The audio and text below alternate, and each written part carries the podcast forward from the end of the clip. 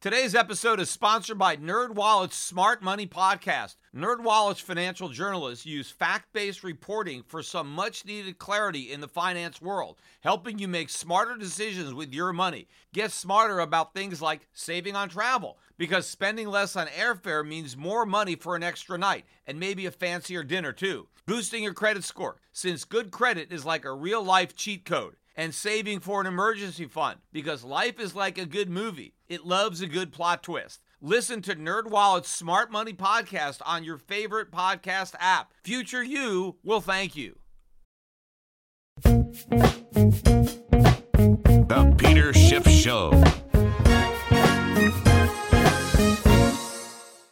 Well, the Dow finished out the last trading day of February, elongated by the February 29th leap year, with a 123 point decline. In fact, the Dow Jones closed at the low of the day.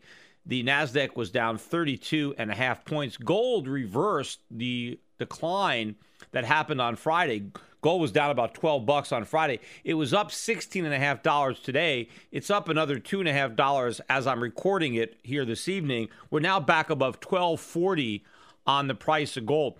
In fact, the reason the price of gold declined on Friday was that the rate hike was apparently back on the table because we got some stronger than expected GDP numbers for the fourth quarter of last year. And also the consumer income and spending numbers were a little hotter. Now, remember, I was thinking that they would revise down the fourth quarter GDP from up 0.7, which they originally reported, to up something lower. In fact, the consensus was for a downward revision to up just 0.4.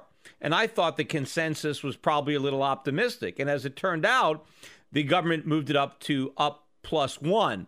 And the reason was apparently that the inventories were not drawn down or liquidated as much as was originally thought. So I suppose that's going to happen in Q1 of 2016 rather than Q4 of 2015. In fact, Atlanta GDP has already walked down their estimate for Q1 a bit since uh, that number came out, although I still think they are way too optimistic.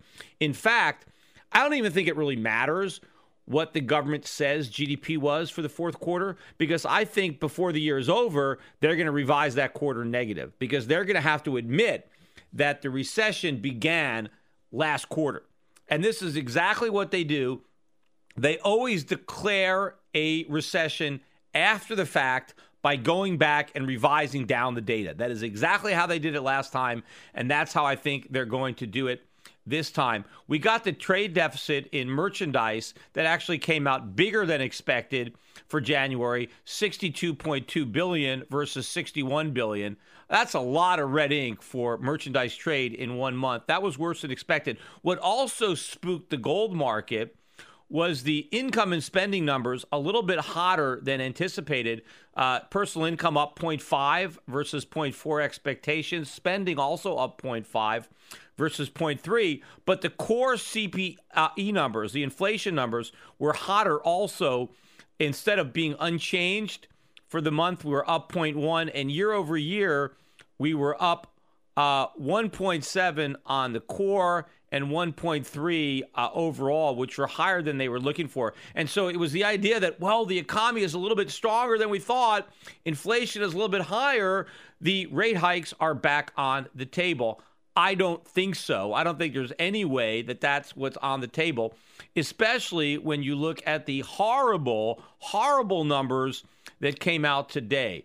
First one is the Chicago PMI for February. Last month was 55.6. People were looking for 52.9.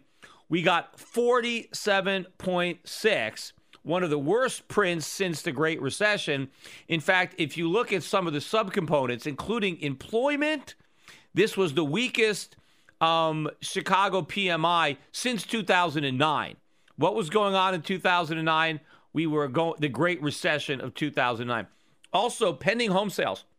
They were looking for an increase of 0.5 following the move up for the prior month, which they did revise up to 0.9, but we actually got a print of minus 2.5. That was the biggest drop in pending home sales in two years.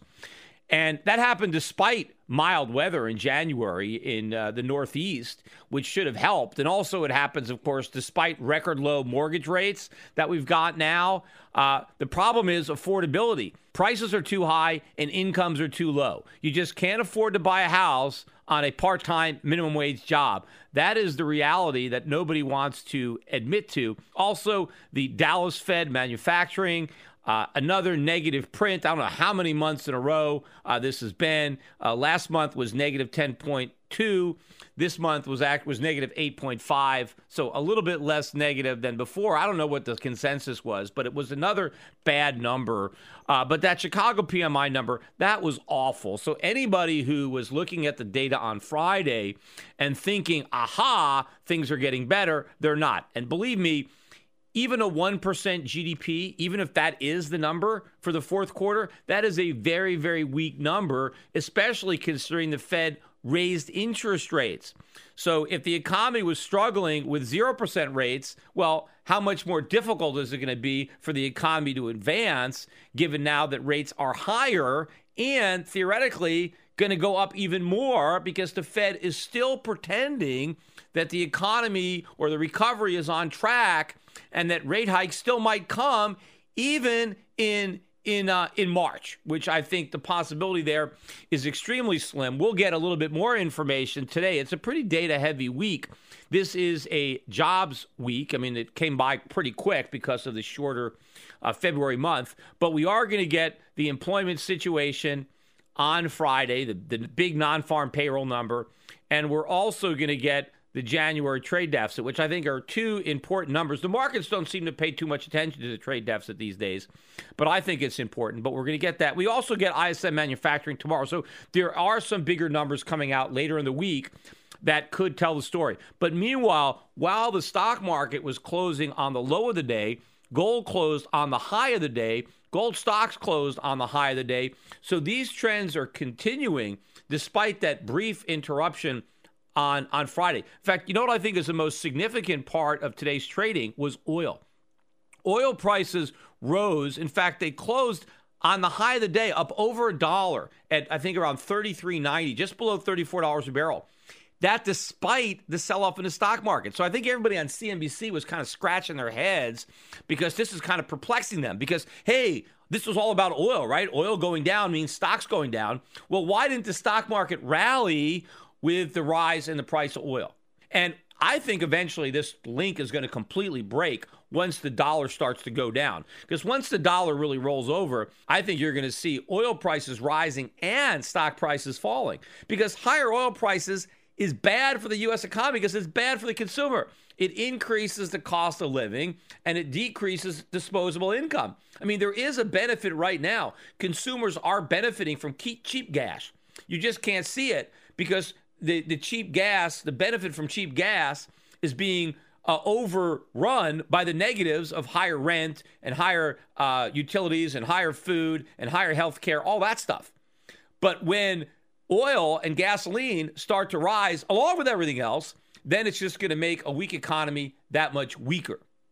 I want to comment, though, about an interview I heard this morning from Warren Buffett because, you know, Berkshire Hathaway is out. He's got his annual shareholder letter out. So, you know, he's doing his dog and pony show. He's going on CNBC or Fox and, you know, talking to all the reporters like he likes to do.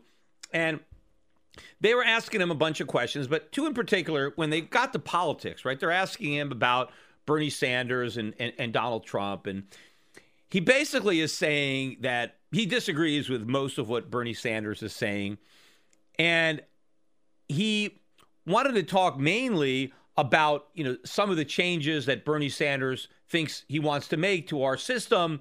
And he's basically saying, look, you know, why kill the goose that lays the golden eggs? He just doesn't understand a few things. And in fact, he, he took a, a jab at Donald Trump and his Make America Great because he said, look, we don't have to make America great. It is great. It never stopped being great. In fact, it's the greatest it's ever been. And that's what I want to talk about is Warren Buffett's contention that America, and as measured by the standard of living of Americans, is the greatest it's ever been. This is what Warren Buffett said. It is complete nonsense. And what he said to try to prove it is he said that his neighbors where he lives in uh, in Omaha and he lives in a middle class neighborhood and he says you know the average household income in Warren Buffett's neighborhood remember this guy is worth what 40 50 billion dollars right? But apparently the average income in his neighborhood is about $100,000 right? Middle class middle America. That's where Warren Buffett lives. And he's a simple man so I mean I'm not there's nothing against that. But he said that his neighbors live better today than John D. Rockefeller did. John D. Rockefeller. He was the wealthiest American of his day. In fact, if you adjust it for inflation, he is wealthier than anybody alive today, not just in America, in the world, by a factor of maybe three. That's how rich John D. Rockefeller was. Yet, according to Warren Buffett, the average middle class American, not the average wealthy American, the average middle class household earning $100,000 a year, they're living better than John D. Rockefeller. I'm not making this up. He said it. This is complete hogwash. And specifically, he referenced a few things. Like he said, healthcare. Right? He says that, you know, they have better healthcare than John D. Rockefeller. John D. Rockefeller died at the age of 97. So, how much longer would he have lived had he been alive today with our healthcare? I mean, would he have lived that much longer than 97? Maybe. But most Americans who are middle class alive today, even my age, I'm 52, my life expectancy is not 97. So John Rockefeller did pretty darn good with the health care that we had 100 years ago. So obviously, he in particular didn't suffer because he didn't have modern medicine. I'm not saying we haven't had advancements in modern medicine. It's not because of the government, it's despite the government. But John Rockefeller himself did pretty good living to age 97. Now, he also talked about entertainment. He said, well, you know, middle class Americans today have much better entertainment than John D. Rockefeller. Well, I mean, John D. Rockefeller didn't have Netflix, right? I mean, he didn't even have television, right? He died in 1937. Uh, so by the time he died, I mean, they didn't have television, but they had radio. Certainly, he had movies. He went to the theater uh, for the last, uh, you know, third of his life. But you're telling me that John D. Rockefeller was bored living in the, the gay 90s, the 1890s or 1900s. He lived through the roaring 20s. You think this guy had nothing to do? I mean, you think life is all about sitting home and watching Netflix? I mean, this was the richest man in the world, and and uh, uh, Warren Buffett thinks the guy was bored. I mean, what about actually going out? What about live theater? What about that? I mean, how many Americans have enough money to buy a ticket to a, to, to, to a theater? But what about the symphony or the opera or the ballet? What about just going out? He went out to dinners. He went out to lavish parties. He had he saw concerts, big bands entertaining him. I mean, you're telling me you think this guy was bored? The richest man in the world? I mean, if he even had Netflix, he probably wouldn't have even watched it. He would have had better things to do. I'm not saying that Netflix isn't good or cable television or the internet. But to say that a guy lives better than John D. Rockefeller did because he has those things, I mean, come on. I mean, that is absolutely ridiculous to say that. Now, say, well, yeah, we have air conditioning today. And John Rockefeller probably didn't have air conditioning. Yeah, but so what? You think he spent his summers in you know in in in Manhattan? No, he was on the beach in the Hamptons or everywhere or on his yacht. You think this guy was really hot? No. I mean these wealthy people, certainly like John Rockefeller, they summered in places that were cool in the winter, right? Or in the winter they went to certain places. They traveled around. They had plenty of money. You know, so this is absurd. Now, maybe if Warren Buffett wanted to say that the middle class Americans today have a better living standard than like some medieval king, right?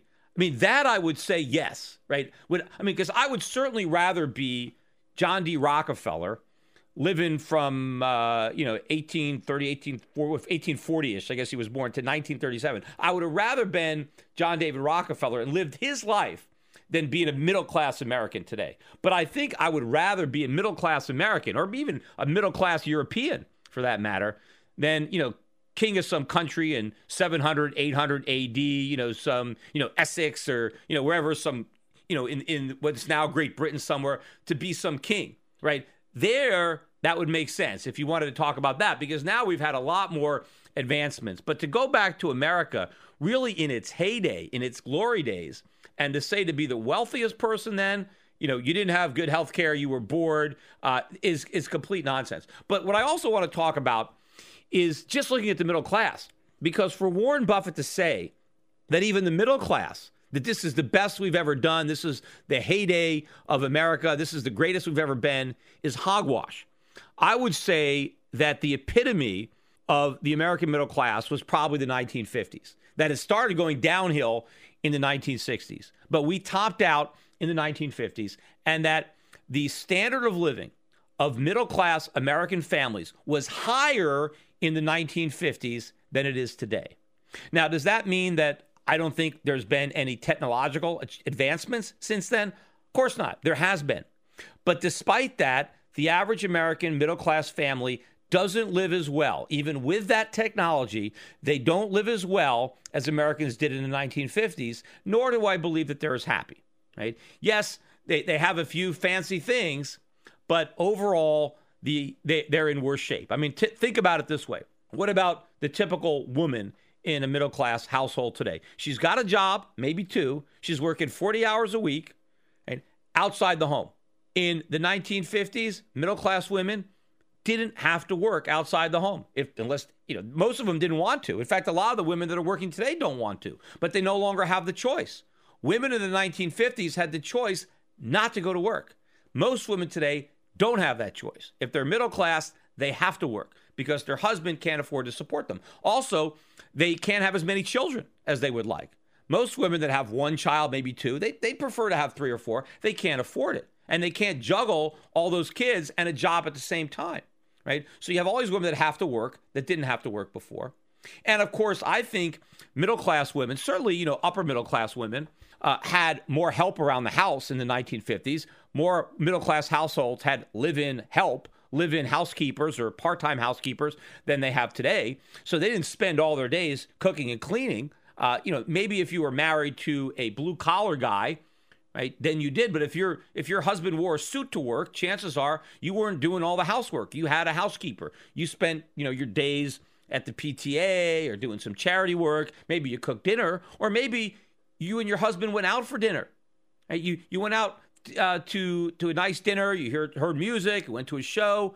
I mean, most people today, married couples, they don't go out. They don't have nightclubs anymore like they did in the 1950s. I mean, the people that go to clubs now are kids because they don't have jobs, they're in school, they don't have families to support, they don't have work. They go out, they go out to bars and clubs. Married couples, rarely. Yeah, they sit home and watch Netflix because they're too pooped.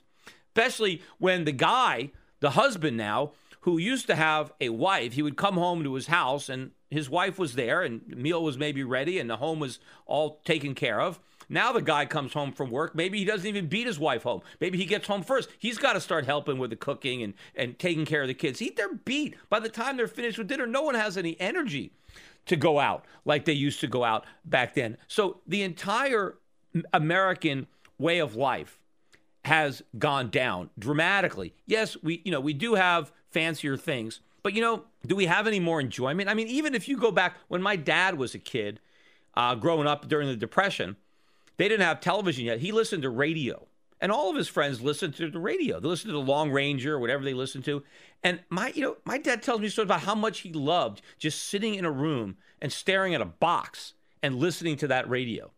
Now, you know, do do I think that my dad had any less enjoyment from the radio than my kids today have from television or the internet? I don't think so because you know you you you know what you know. I mean, you're used to it. Now, would somebody listen to the radio today given the fact that there is a television set? Of course not. I mean, if my father had a TV set in the 1930s, he'd have watched that. But that doesn't mean he didn't enjoy what he did have. It's just that he didn't know anything else. So people still enjoyed themselves in the 1930s, 1940s, 1950s, even though the entertainment by today's standards, when you turned on television, wasn't as good, but I think the um, the number of people who enjoyed live entertainment, you know, was much higher back then than it is today. Most people can't afford it, and so they have to settle for watching a screen. But there is there is a lot to be said from live theater, live orchestras, concerts, things like that, that people went to a lot more frequently back then uh, because they actually had more after tax income, more wealth. And the other big problem is that even though I believe that our standard of living is lower today for middle class Americans than it was in the 1950s, and I think measurably lower, we can't even afford it because we're borrowing money to maintain this standard of living. I mean, imagine where the typical U.S. household would be if they weren't going into debt. Back in the 1950s, Americans had a higher standard of living and they can actually afford it. They didn't have to put it on a credit card, they weren't all levered up. As the typical American uh, in the 1950s had a job and he was supporting his wife, he was saving for his retirement. He was building up. Today, a guy has a job. He can't afford to support his wife. His wife's got a full time job too. And between the two of them, they can't save anything. And they're going into debt. They've mortgaged up their house. Maybe they have student loans. They got credit card debt. They got loans on their cars. I mean, this is a huge disaster waiting to happen. So, if you think the typical American is struggling today, wait till you see what's going to happen when the bill comes due for this gigantic party. Because we were paying cash in the 1950s. We can afford that leave it to beaver lifestyle. Now, whatever it is we got now, we can't afford it. Another important point, though, that Buffett is overlooking is the relative difference between the standard living of Americans versus the rest of the world. Because if you go back to the 1950s, the way the American middle class lived, nobody anywhere else in the world could come anywhere close. I mean, to the extent that you even would call what they had in Europe or South America or Asia a middle class, whatever they had, it paled in comparison to what Americans were living like during that same time period. Right, that is the time period that gave way to the term "the ugly American," when you had, you know, a school teacher or a bus driver or you know, taking a vacation in Europe, and you know, living living it up because everybody made so little relative to what we were able to earn, and we had our dollars went so far. That's where they had the you know the book uh, Europe on five dollars a day because it was very inexpensive for middle class Americans to uh, to travel around Europe because things were so inexpensive. So if you take a look at how much higher our standard of living was in the 1950s relative to the standard of living in other countries, and now compare it today, because today there are many countries in the world where the standard of living is higher than it is in the United States, and there's certainly plenty of countries where it's similar. Maybe it's a little bit lower, a little bit higher, but pretty close. But in 1950, nobody could come anywhere near it wasn't even a close call. We were so much higher than any place else. And for the fact, or the fact that so many other nations have caught up and that some of them have even passed us, you have to ask yourself why. How did we blow such a big lead? And the reason we blew it is because we abandoned all the prison, all the principles that let us get so far ahead in the first place. We went from limited government, free markets to central planning, central banking, war on poverty, all the things that the government did to supposedly make our lives better backfired and made them worse. And if it wasn't for all the technology that we created, despite all the things the government were doing, imagine how much more difficult life would be if we had today's uh, lack of freedom with 1950s technology. Right? The best, of course, would be if we still had the freedom of the past but the technology of today. In fact, if we still had the freedom of the past, today's technology would be a lot greater because we would have been even more innovative had we had less government. Let's go from the sublime to the ridiculous here and, and talk about the Oscars, last night's Academy Awards. And the big thing about the Academy Awards is all the controversy surrounding the fact that there weren't any African American nominees in the acting categories this year. And apparently, I guess there weren't any last year either. So it was two years in a row. And this shows that the Academy is racist, right? And that was the whole thing, despite the fact that Chris Rock. Uh, was the MC who happens to be black. The Academy is racist. And of course, his entire monologue was all about how racist the Academy was. And so apparently, too, there were some black actresses, I think Jada Pinkett Smith was boycotting the Oscars because there were no black nominees. And they were talking about Oscars so white was this big, I think, a Twitter hashtag. And uh, Chris Rock said, you know, yes, uh, this was welcome to the Oscars. This is the White People's Choice Awards. Big, all this stuff about how uh, Hollywood is so discriminating or the Academy. Meanwhile, these guys are as left as you can get. I mean, I'm sure that if you went to the uh, Academy, these guys are voting 90% Democrats. Right? They're, they're as left as you can be when you come to the Motion Pictures Academy. So to say that they are racist, I mean, almost, and I almost like it because it's like a little bit of what's good for the goose is good for the gander because they're always accusing people. Hollywood's accusing everybody else of being racist, and they're wrong. They're not. But then when it gets turned on themselves and now they're being accused of the same thing, you know, they're in a difficult position, right? You know, because what are they going to do? Right now, they're having to uh, sleep in their own bed. But here's a joke of it is if you look at the Oscar nominations, that blacks have, there is no way that you can say that there's any racism, even on the theory of disparate impact, right? Because there's no way that the Academy members are deliberately not nominating or voting for blacks. They're just not doing that. But if it turns out that for some reason blacks are not getting nominated or they're not winning awards, it's not because they're black. It's because of the roles that they're in or the performances that they gave. They are not judging it based on their ethnicity. They are, I think it that has nothing to do with it. But the protesters are saying, hey, there's no black nominees, therefore there must be racism. Well, let's look at the facts. And by the way, too, because blacks, African Americans, are about 12.2% of the population. Hispanics, on the other hand, are 16.3% of the population, and Asians are 4.7%. So if you add those two together, that's 21% of the population right? Blacks are the only ones that are protesting that they haven't been nominated, and uh, Asians and Hispanics are not. And the reason I bring this back, bring this up, is if you go back in history, there are a lot of black people uh, who have been nominated for Academy Awards, and there's been a lot who have won.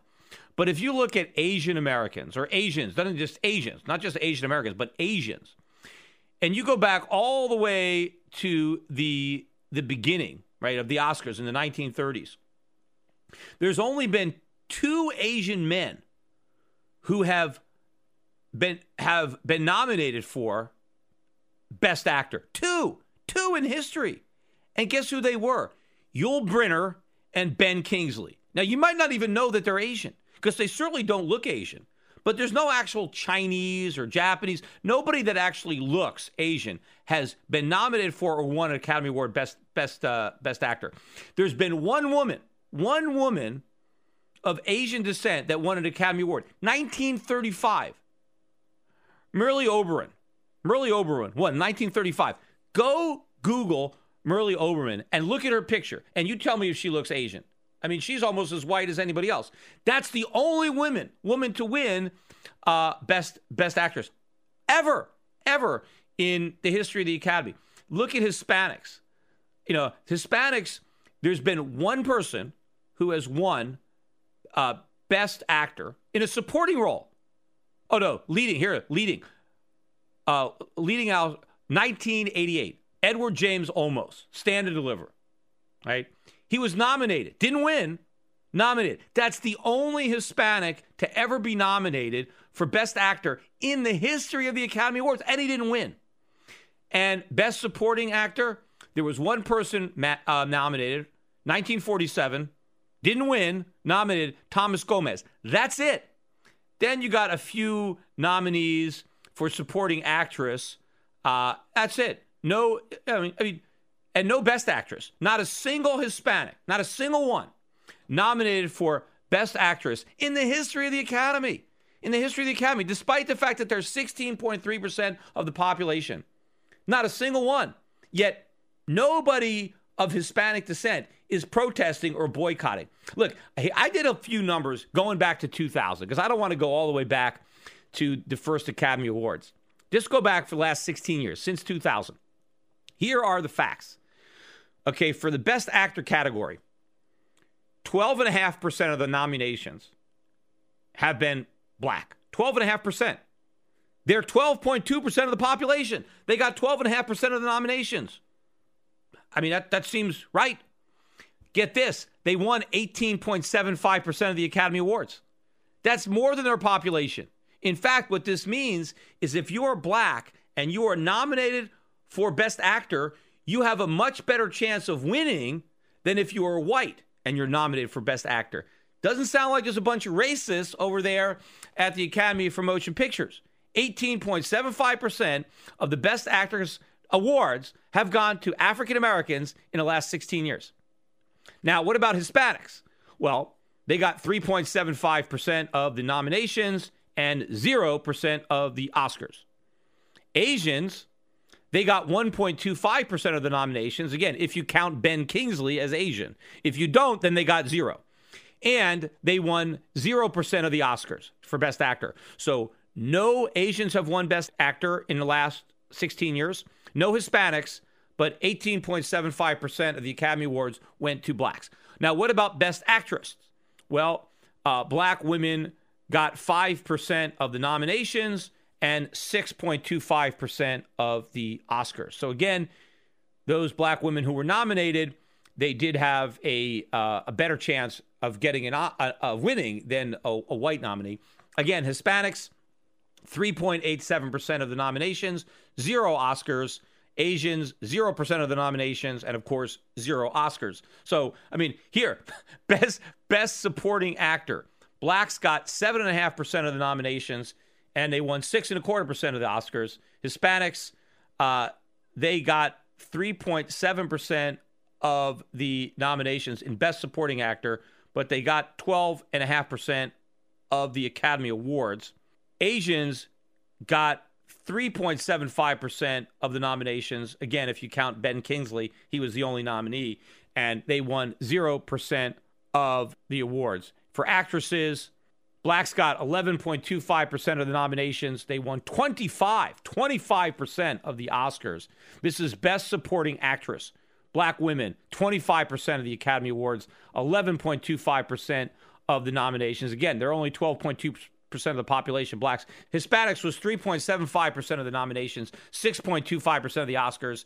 Asians 1.25% of the nominations, and Asians were 1.25% of the nominations, 0% of the Oscars. The total, right, if you combine all four of the acting categories, here's the grand total. Blacks got 9% of the nominations and received 14% of the Academy Awards. They got 14% of the Academy Awards since 2000. They are 12.2% of the population, 14% of the Academy Awards. Why are they protesting? How does that show racism? I mean, how much of a higher percentage do blacks think they need to win to prove that the Academy is not racist? Do they have to win half the awards? I mean, Hispanics, they got 4% of the nomination, despite the fact that they are 16% of the population. They got 4% of the nominations and received 4% of the Oscars. Asians, who are almost 5% of the American population, 4.7%, got 1.25% of the nominations and zero, zero Oscars uh, during that time period from 2000 to today. So, where are the protests? Where are the Asians boycotting the Academy? Because obviously, the Academy is uh, discriminating against Asians. I mean, it's clear, right, by the numbers, if you're just going to go by a disparate impact. But, you know, the reality is, one of the reasons that black actors and actresses aren't even getting even more Academy Awards than they've got. Right? Think about the type of movies that get nominated. They're, they're dramas. Right? These are not big blockbuster movies. The movies that get nominated for Best Picture are usually not the big, you know, box office grossing movies. Sometimes they are, but usually they're not, uh, because the big movies are generally action adventure, sci fi, comedy. And that's not where you get the, the awards for good acting, right? They're in dramatic roles. The black moviegoer, typically, not all of them, again, I mean, nothing is absolute for everybody, but by and large, the black ticket buyer, he's not that interested in The Revenant or Spotlight. In fact, they probably don't, most black ticket theater never even heard of these movies. Not only did they not see them, they didn't even hear of them, right? Most of them. Right? They like comedies and they like action movies, and that's where they are. They're going to see Ride Along too, right? That's not going to get nominated. Uh, Kevin Hart's a funny guy, but he's not going to get Best Actor. You know, he's just not going to do it for the roles that he's playing. But that's why. I mean, Hollywood isn't racist. It's all about money, right? It's about what the people want to see. And the the black moviegoer wants a certain type of movie. And a lot of black actors and actresses get paid a lot of money to make the kind of movies that blacks want to see. Now, whites want to see comedies too. They want to see action adventure, but I think since whites are a much larger percentage of the population, and if you have a larger percentage of that population wanting to see dramas, and then that's where the movies are made, most of these dramas, the roles are mainly going to be white roles. Not to say there aren't roles where blacks are in dramas and where they're in these dramas and they do well, they get nominated and they win. And some of the highest grossing, I mean, look at Will Smith. I mean, he has been nominated in the past. Yes, he wasn't nominated last year, but he's been nominated for Academy Awards, right? But a lot of the stuff that he's in, these big budget movies that he wants to be in, where they pay him 20, 25 million dollars. He's one of the highest paid actors in Hollywood those type of movies that spend enough money to have Will Smith in them aren't usually the ones that get nominated for the Academy Award because the producers have to make enough money to pay Will Smith that huge salary. Right? If they want to do some kind of drama that doesn't have all the special effects and all the laughs, that's not going to appeal to a big audience, but is going to appeal to the Academy, that might be a role that you can get an Academy Award, you're not going to get paid $20 million to act in that movie. So I bet a guy like Will Smith, when he looks at a lot of scripts, and let's say he looks at a script where there's a really dramatic role, and he's like, well, you know, if I take this role, maybe I can get myself an Academy Award, but their budget is only $3 million. No, thank you, because that conflicts with this mega hit that I'm going to do about space aliens invading the planet, where I'm going to get paid 25 million, whatever he's doing. That's what he wants to do, and it's all about the money. The the, the people in Hollywood are not racists the Academy members are not racist. And why don't they stand up to all these black protesters with these facts? Are they afraid? Are they afraid to get called racist if they present any facts to people who are shouting racism? That's racist. Look, one you know last thing I wanted to comment on while I'm on the subject of race. Look at what happened with the primary in South Carolina. Bernie Sanders, Hillary Clinton. Hillary Clinton got 84 percent of the black vote. 84%. I mean, why? Why are all the black voters voting for Hillary Clinton? I mean, maybe it might have something to do with why so many black voters prefer the types of movies that they prefer. Look, if the typical black voter is very liberal, I would say that the typical black voter is more liberal than the typical white voter. And I would also say that the typical black Democrat is more liberal than the typical white Democrat. Meaning, if you just gave a quiz and you asked certain questions, I bet that the typical black Democrat would score to the left of the typical white Democrat. Yet, Bernie Sanders, who is to the left of Hillary Clinton, is getting no support in the black community. Why is that? I bet if you just took these voters who are voting, black voters who are voting for Hillary Clinton, and you described what uh, Bernie Sanders is in favor of, his positions, and didn't say, you know, which was the candidate. And then you described Hillary Clinton's positions, didn't say who it was, and said, pick the candidate. They, overwhelmingly they would go for Bernie Sanders. Overwhelmingly. Yet they're not. Why aren't they doing that? I mean, this, this, he is he is promising exactly what they want. I mean, if Bernie Sanders were black, he'd have all their votes. He would be kicking Hillary Clinton's butt if you know if it was Jesse Jackson versus uh, Hillary Clinton or somebody else. But no, he's an old Jewish guy uh, from the Northeast. That might probably be part of it.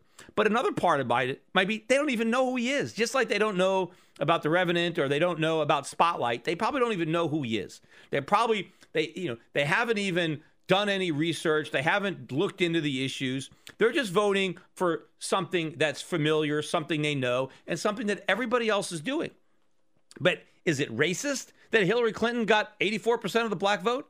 Right? Is that I mean, Bernie Sanders isn't isn't claiming that it's anti-Semitism, although that might be part of it, but he's not he's not saying that. Is it possible that there's more anti-Semitism in the black community than there is in the white community? I mean, certainly Bernie Sanders has a better reason to claim that blacks are being anti Semitic based on 84% of the votes going to an opponent who is to his right when the blacks who are voting are far to the left. He probably has a better argument to say anti Semitism than the blacks who are protesting that they didn't get nominated for enough Academy Awards, claiming that the, the whites or you know or the blacks for that matter, whoever who's at the Academy, that they are are racist because the evidence shows the exact opposite. They have plenty of Academy Award nominations. They have plenty of victories in percentage to where they are in the population. Now, of course, I'm not exactly sure how the percentage that blacks are in the population, what their exact percentage is of the actors and actresses, because it, it, might not be exact. I mean, so there, it's possible that you know maybe that the the pool of, of actors and actresses skews a little bit more or a little bit less. I'm not exactly sure where that is, but I'm sure it's not that far off the actual the actual percentage. Anyway, we'll see what happens tomorrow. We get Super Tuesday, and of course, Donald Trump is uh, expected to do extremely well in those primaries. And of course, the Republican establishment really doesn't know what to do because it looks like uh, Donald Trump is going to steamroll through this process. Hillary Clinton probably has it sewed up thanks to the minority vote. She's going to lose the white vote but she is going to win overwhelmingly the minority vote, particularly African Americans. They, you know, they're they're just going to continue to pull the lever for Hillary Clinton because they know her, right? She was married to the first black president, which was uh, her husband, Bill Clinton. So it's likely going to be Hillary versus um, Donald Trump. And again, the only reason, the only reason that it's not going to be Donald Trump versus Sanders is because of the black vote. But the white community is going for Sanders for the same reason the Republicans are going for Trump. And I've said this before it's because Warren Buffett is wrong and the president is wrong. They're not peddling fiction when they talk about how bad the U.S. economy is, when they talk about how the economy is in decline and how our standard of living is going down and how we need a change. They're right. Bernie Sanders is right about that. We need a change. Things are getting bad. And Donald Trump is right.